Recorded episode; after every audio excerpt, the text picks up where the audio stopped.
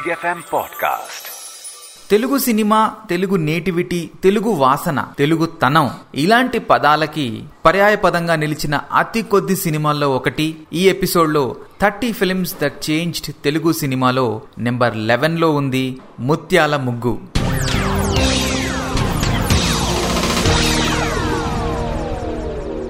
కొన్ని తమిళ సినిమాలు చూసినప్పుడు ఇది తమిళ్ నేటివిటీకి ఉంది అరవ వాసన వస్తోంది అని అంటూ ఉంటాం. కానీ తెలుగు సినిమాకి అలాంటి వాసనని అలాంటి నేటివిటీని అలాంటి తెలుగుతనాన్ని తీసుకొచ్చిన మొట్టమొదటి దర్శకుడు అనుకోవచ్చు బాపు గారు. Welcome back to thirty films that change Telugu cinema ఆ లిమిటెడ్ సిరీస్ పాడ్కాస్ట్ పై వరుణ్ దామెర్లా ఈ ఎపిసోడ్లో మాట్లాడుకోబోతున్న సినిమా నైన్టీన్ సెవెంటీ ఫైవ్లో వచ్చిన ఇప్పటికీ క్లాసిక్గా నిలబడే ముత్యాల ముగ్గు. ఒక కార్టూనిస్ట్గా ఒక ఆర్టిస్ట్గా ఒక చిత్రకారుడిగా ప్రపంచం మొత్తం ప్రసిద్ధి పొందిన బాపు గారు సినిమా రంగంలోకి అడుగుపెట్టిన తర్వాత సాక్షి మొదటి సినిమా అయినప్పటికీ ఆయన స్థాయిని అమాంతం పెంచిన సినిమా మాత్రం ముత్యాల ముగ్గు. బాపు గారు అనగానే రమణ గారి పేరు తీయకుండా ఉండలేం సో దీనికి కూడా కథా మాటలు స్క్రీన్ ప్లే రాసింది ముళ్ళపూడి వెంకటరమణ గారు. డైరెక్షన్ బాపు. శ్రీరామ చిత్ర బ్యానర్ పై వచ్చిన ఈ సినిమా ఎలాంటి హడావిడి హంగు ఆర్బాట లేకుండా రిలీజ్ అయినా కూడా విడుదలైన తర్వాత ఇది చేసిన సంచలనం అంతా ఇంత కాదు. శ్రీధర్ సంగీత రావు గోపాలరావు అల్లు రామలింగయ్య నూతన్ ప్రసాద్ కాంతారావు సూర్యకాంతం ముక్కామల తదితరులు దీంట్లో ముఖ్య పాత్రలుగా ఉన్నారు. ఎన్టీఆర్ ఏఎన్ఆర్ కృష్ణ కృష్ణరాజు శోభన్ బాబు ఇలా దిగ్గజాలు సినిమా ఇండస్ట్రీని ఏలుతున్న టైంలో ఒక ఆల్మోస్ట్ అనామకులైన శ్రీధర్ గారిని హీరోగా పెట్టి సినిమా తీయటం అంటే కాస్త సాహసం అనే చెప్పుకోవాలి. కానీ బాబు గారి సినిమాలో బలం హీరో హీరోయిన్లు కాదు. కథ కథనం ఆయన తీసే విధానం. ముత్యాల ముగ్గు కథ ఏమిటి? ఒక జమీందారు కొడుకు ఆగర్భ శ్రీమంతుడు శ్రీధర్ తన కాలేజ్ ఫ్రెండ్ వాళ్ళ ఇంట్లో వాళ్ళ చెల్లి పెళ్ళి అని చెప్పి వెళ్తాడు. అక్కడ అనుకోకుండా ఆ పెళ్ళి ఆగిపోవడం ఇప్పుడు ఆ పిల్లని ఎవరు పెళ్ళి చేసుకుంటారు అని ఆ తల్లి గుండెపోటుతోటి కూలబడితే అకస్మాత్తుగా నిర్ణయం తీసుకొని శ్రీధర్ ఆ పెళ్ళి కూతుర్ని పెళ్ళి చేసుకోవటం అంటే హీరోయిన్ సంగీత. అక్కడి నుంచి ప్యాలెస్కి ఆ అమ్మాయిని తీసుకురావటం వాళ్ళిద్దరు ఎంతో ప్రేమగా అన్యోన్యంగా ఉండటం జరుగుతుంది. కానీ అప్పటికే ఆ ఆస్తి మీద ఆ వారసత్వం మీద కన్నేసిన మేనరికం ఉన్న ముక్కామల గారు ఎలాగైనా తన కూతుర్ని ఆ ఇంటి కోడలుగా చేయాలని అనుకుంటాడు. కానీ ఈ సంఘటన జరగడంతో ఈ పెళ్ళిని బ్రేక్ చేసైనా సరే తన కూతుర్నిచ్చి పెళ్ళి చేయాలనుకుంటాడు. అప్పుడు మెయిన్ విలన్ రావు గోపాలరావు గారి ఎంట్రీ ఆయన సహకారంతో ఈ పెళ్ళిని బ్రేక్ చేయడానికి ప్లాన్ చేస్తారు. నూతన్ ప్రసాద్ సహాయంతో అది జరుగుతుంది. అపార్థం చేసుకుని తన భార్యని ఇంటి నుంచి బయటికి పంపించేస్తాడు శ్రీధర్. సంగీత ఎక్కడో ఒక చిన్న పల్లెటూరులో గోదారొడ్డున ఒక పూజారింట్లో ఆశ్రమం తీసుకుంటుంది. అక్కడే తన కమల పిల్లల్ని అంటుంది వాళ్ళిద్దరూ కొంత పెరిగి పది పదకొండు సంవత్సరాలు వచ్చిన తర్వాత తమ తల్లిదండ్రులకు అతను తెలుసుకొని వాళ్ళిద్దరిని కలుపుతారు. ఇది రామాయణంలో ఉత్తరకాండ నుంచి తీసుకుంది. స్పష్టంగా తెలుస్తోంది. రాముడు సీతని అపార్థం చేసుకోవటం అడవులకు పంపించటం లవకుశులు జన్మించటం వాళ్ళిద్దరు వాళ్ళిద్దరిని కలపటం. Simple story. కానీ కేవి మహాదేవన్ గారి సంగీతం బాపు గారి విలక్షణమైన టేకింగ్ రమణ గారి అద్భుతమైన డైలాగులు రావు గోపాలరావు గారి తిరుగులేని ఆల్ టైమ్ గ్రేట్ విలని ఇవన్నీ కలిసి ముత్యాల ముగ్గుని తెలుగు సినిమా చరిత్రలోనే ఒక మరపురాని ఆణిముత్యం లాంటి సినిమాగా నిలబెట్టాయి. ఇప్పుడున్న జనరేషన్ తెలుగు సినిమా గురించి తెలుసుకోవాలంటే అసలు తెలుగు సినిమా చరిత్ర గొప్పతనం ఇవన్నీ తెలుసుకోవాలంటే ఖచ్చితంగా చూడాల్సిన సినిమాల్లో ముత్యాల ముగ్గు కూడా ఒకటి. ఆ కారణంతోనే మన పాడ్కాస్ట్లో కూడా ఒక భాగమైంది. ఎన్నెన్నో హైలైట్లు ఈ సినిమాలో. మత్సుక్కి కొన్ని. పెళ్ళైన కొత్తలో శ్రీధర్ సంగీత ఈ పెయిర్ మధ్య కెమిస్ట్రీని రొమాన్స్ని వాళ్ళ ప్రేమని చూపించడానికి బాపు గారు ఎంచుకున్న విధానం ఏమిటంటే ఈయన జమీందారు కాబట్టి ఎన్నో బిల్డింగ్లు వేరే కూడా ఉంటాయి కాబట్టి వీళ్ళకొక గెస్ట్ హౌస్ ఉంటుంది. అక్కడికి వీళ్ళు ఊరికే సరదా కాలక్షేపానికి వెళ్తారు. ఆ టైంలో వీళ్ళిద్దరి మధ్య లీడ్ పేరు మధ్య ఆ కెమిస్ట్రీని బాపు గారు పది నిమిషాల పాటు ఎలాంటి డైలాగ్ లేకుండా ఒక మ్యాండలిన్ ఇన్స్ట్రుమెంట్ బ్యాక్గ్రౌండ్లో ప్లే చేస్తూ చూయిస్తారు. వాళ్ళ క్లోజప్ షాట్లు వాళ్ళ లవ్ వాళ్ళ కెమిస్ట్రీ వాళ్ళ రొమాన్స్ ఎంత అందంగా ఉంటుందంటే అదొక దృశ్య కావ్యంగా కనిపిస్తుంది మనకి స్క్రీన్ మీద. ఈ మ్యాండలిన్ని ప్లే చేసింది మ్యాండలిన్ రంగంలోనే లెజెండ్ అయినటువంటి సజ్జద్ హుసేన్ గారు. ఇదొక హైలైట్ అయితే. రావు గోపాలరావు గారి యునీక్ విలని ఇందాక మనం చెప్పుకున్నట్టుగానే చాలా సాఫ్ట్గా ఉంటూ అప్పటిదాకా విలన్లు అంటే గట్టి గట్టిగా అరుస్తూ పెద్ద పెద్ద డైలాగులు చెప్తూ క్రూరంగా గెటప్ వేసుకొని అలా ఉండేవారు. కానీ రావు గోపాలరావు గారి విలని ఎంత విలక్షణమైంది. ఆయన చూస్తే సంఘంలోనే అత్యంత పెద్దవాడిగా చూస్తేనే నమస్కారం చేయాలనిపించేలా ఉంటాడు. చక్కగా పట్టు పంచే పట్టులాల్చి ఇలాంటివి వేసుకుని డీసెంట్గా నీట్గా తయారై కనిపిస్తూ ఉంటాడు. మరీ ముఖ్యంగా ఆయన యాస. ముళ్ళపూడి వెంకటరమణ గారు రావుగోపాలరావు గారి కిందలో రాసిన యాస. సెక్రటరీ మడిసన్నాక కూతంత కళాపోసనుండాల బిగినెస్ టైంలో ఇదేంటి? బిజినెస్ అన్నాడు. బిగినెస్ అంటాడు. ఆయన నేచర్ని ఎంజాయ్ చేస్తుంటే సెక్రటరీ వచ్చి ఆయనకి ఆ పని ఈ పని చెప్తూ ఉంటే అప్పుడు విసుక్కుంటూ రావుగోపాలరావు గారు అంటారు సరేనెద్దు ఎదవ సెన్సు. ఇలాంటి భాషలో చెణుకులు సినిమా నిండా ఉంటాయి. అసలు ఎవరికి తడుతుంది చెప్పండి? ఎంత క్రూరమైన విలనీని ఎంత పొయిటిక్గా చెప్తాడంటే ఆకాశం సన్సెట్ టైంలో సూర్యుడు ఎర్రగా కనిపిస్తాడు. ఎవరైనా నుదుటి మీద అందమైన అమ్మాయి కుంకుమ తిలకం దిద్దినట్టు అంటారు లేకపోతే రంగులు ఇంకా రకరకాలుగా వర్ణిస్తారు. రమణ గారు ఎలా వర్ణించారు?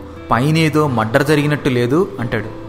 ఎంత క్రూరమైన అందమైన పోలికది అలాగే ఆయన పలకరింపు కూడా ఎవరైనా క్లయింట్లు వస్తే రాఘోపాలరావు గారు పంచి చేత్తో పట్టుకొని అలో అలో అలో అలో అలో అలో అనుకుంటూ వెళ్తారు. అదొక ట్రెండ్ సెట్టింగ్ గ్రీటింగ్ అప్పట్లో. రమణ గారు రాయటం ఒకెత్తైతే దాన్ని రాఘోపాలరావు గారు పలికిన తీరు నభూతో న భవిష్యత్.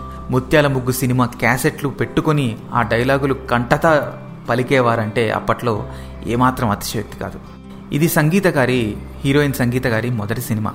ఆవిడ సినిమాల్లోకి రాకముందు ఎన్నో కలలు కనిందంట సినిమాల్లోకి వెళ్తే అందంగా మేకప్ చేసుకోవచ్చు రంగురంగుల బట్టలు వేసుకోవచ్చు చక్కగా జ్యువెలరీ యాక్సెసరీస్ ఇవన్నీ ఉంటాయి నాకు అని అనుకుందంట. కానీ ఆవిడ మొదటి సినిమాలోనే ఏ మేకప్ లేకుండా సింపుల్ కాటన్ శారీస్ తోటి తీసేయడంతో ఆ సినిమా జరిగినంతసేపు ఆవిడ బాధపడుతూ ఉన్నారట డిసప్పాయింట్ అయ్యారట. ఎందుకు చేస్తున్నాను రా బాబు అని.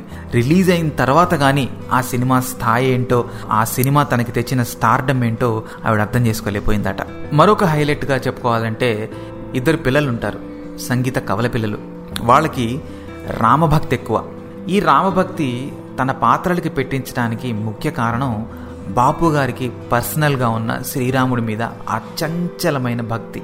అది ఆయన బొమ్మల రూపంలో పుస్తకాల రూపంలో సినిమాల రూపంలో వేల వేల సార్లు రుజువు చేసుకుంటూనే వచ్చారు. అయితే ఇక్కడ నేను చెప్పాలనుకున్న హైలైట్ ఏంటంటే సంగీత గారి పిల్లల్లో పాప బాబు. పాపకి హనుమంతుడు కనిపిస్తూ ఉంటాడు. ఆ అమ్మాయి తన కష్టంలో ఉన్నప్పుడు తనకి ఏదైనా బాధ ఉన్నప్పుడు సంతోషం ఉన్నప్పుడు హనుమంతుడు కనిపిస్తాడు. హనుమంతుడికి తన కష్ట సుఖాలు తన ప్రాబ్లమ్స్ అన్నీ చెప్పుకుంటూ ఉంటుంది. హనుమంతుడు కూడా ఆ పాపకి సలహాలు అవి ఇస్తూ ఉంటాడు. దీన్ని మనం రెండు కోణాల్లో చూడొచ్చు. ఒకటి మీరు ఆస్తికులైతే ఆ పాపకి నిజంగానే హనుమంతుడు కనిపిస్తున్నాడు. ఆ అమ్మాయి నిజంగానే హనుమంతుడితో మాట్లాడుతుంది అని చూడొచ్చు. మనం గనక నాస్తికులం అయితే ఆ పాప పాపం ఎంత అమాయకురాలు? హనుమంతుడు ఉన్నాడేమో హనుమంతుడు కనిపిస్తున్నాడేమో అనుకుని మాట్లాడుతుంది అని కూడా చూడొచ్చు. రెండు యాంగిల్స్లో కూడా అది హండ్రెడ్ పర్సెంట్ జస్టిఫై చేస్తుంది. అంటే హనుమంతుడు పాత్రని అందులో చూపించినప్పటికీ ఆయనతోటి అద్భుతాలు చేయించరు బాబు గారు అలా ఉంటుందంతే. కాబట్టి నమ్మే వాళ్ళకి కనిపిస్తుంది నమ్మని వాళ్ళకి కనిపించదు అన్నట్టుగా ఉంటుంది. ఇక ఆ మహల్లో ఉన్న శ్రీరాముడి నగలు కాజేశాడని పూజారిని పంపించేస్తారు ఆ మహల్లో వాళ్ళు. ముక్కామల దగ్గర అసిస్టెంట్గా చేస్తున్న అల్లు రామలింగయ్య గారు ఈ కుట్రదారు అవుతారు. దాని తరువాత అల్లు రామలింగయ్య గారు ఒక సీన్లో కోతి కరవడం ద్వారా పిచ్చి పట్టినట్టుగా చేస్తారు. ఆయన అచ్చు కోతిలాగే బిహేవ్ చేస్తారు. ఈ సీన్ వెనకాల తెర వెనుక ఒక సంఘటన జరిగింది. అల్లు రామలింగయ్య గారి పెద్ద కొడుకు అంటే అల్లు అరవింద్ గారి అన్నయ్య కరెక్ట్గా ఈ సీన్ పిక్చరైజ్ చేసే ముందు రోజు యాక్సిడెంట్లో చనిపోయారట. అంత బాధని అంత దుఃఖాన్ని దిగమింగుకొని ఆయన ఇలాంటి కామెడీ సీన్ చేశారట. బాపు గారు అల్లు రామలింగర్ గారు మనం బ్రేక్ తీసుకుందామండి మీరు బాగున్నప్పుడు చేద్దాంలే అన్నా కూడా లేదు లేదు నా వల్ల షూటింగ్ క్యాన్సిల్ అవ్వద్దు మళ్ళీ అందరి డేట్లు దొరకడం కష్టం చేసేద్దామన్నట ఆ సీన్ అల్లు రామలింగ గారు పెర్ఫామ్ చేస్తున్నప్పుడు యూనిట్లో ఉన్న వాళ్ళందరూ కళ్ళల్లో నీళ్ళట. అప్పట్లో నటీనటుల అంకిత భావం అలా ఉండేది. ఇక కేవి మహాదేవన్ గారి సంగీతం. ప్రతి పాట సూపర్ హిట్టే కానీ ముత్యమంతా పసుపు ఆల్ టైమ్ క్లాసిక్స్లో ఒకటిగా ఇప్పటికీ నిలిచిపోతుంది. తెలుగుతనంకి సంబంధించి తెలుగుని గ్లోరిఫై చేసే విధంగా ఏదైనా పాటలు ఉన్నాయి అని అంటే అందులో ఈ పాట మొదటి వరుసలో ఉంటుంది. అలాగే ఏదో ఏదో అన్నది ఎంతటి రసకుడవో తెలిసిరా నిదురించే తోటలోకి అన్ని పాటలు కూడా సాహిత్యపరంగా సంగీతపరంగా టాప్ క్లాస్లో ఉంటాయి. ఎంతటి రసకుడవో గోగులు పూచే ఏదో అన్నది ఈ మూడు పాటలు రాసింది సినారే గారు. నిదురించే తోటలోకి రాసింది గుంటూరు శేషేంద్ర శర్మ గారు. ముత్యమంతా పసుపు పాట రాసింది ఆరుద్ర గారు. కెమెరా ఇషాన్ ఆర్య. ఇక బాపు గారి సినిమా గురించి మాట్లాడేటప్పుడు బాపు రమణ గారి స్నేహం గురించి మాట్లాడకుండా ముగించటం అసాధ్యం. సినిమాలనే కాదు తెలుగు జాతి ఉన్నంత కాలం తెలుగు వాళ్ళు ఉన్నంత కాలం బాపు రమణ గారి స్నేహం గురించి చర్చలు జరుగుతూనే ఉంటాయి. అంతటి గొప్ప స్నేహం వాళ్ళది. ఈరోజు నేను కొత్తగా మాట్లాడాల్సింది ఏమీ లేదు. బాపు గారు తన కెరీర్ మొత్తం కూడా రమణ గారి కథలు రమణ గారి మాటల్ని దర్శకత్వం చేశారు. బాపు గారు రమణ గారు చిన్నప్పుడు ఒకే కాంపౌండ్లో వేరే వేరే ఇళ్ళలో కలిసి పెరిగారు. ఆల్మోస్ట్ ఫోర్త్ ఫిఫ్త్ క్లాస్ నుంచి. పెరిగి పెద్దయ్యారు చదువుకున్నారు. రమణ గారు సినిమాల్లోకి వెళ్ళిపోయారు. బాపు గారు కార్టూన్లు బొమ్మలు అనుకుంటూ ఈ ఫీల్డ్లో ఉన్నారు. రమణ గారు సెటిల్ అయిన తర్వాత బాపు గారు మళ్ళీ సినిమా రంగంలోకి వచ్చి డైరెక్టర్ అయ్యారు. ఇది వాళ్ళ విధి వృత్తాంతం.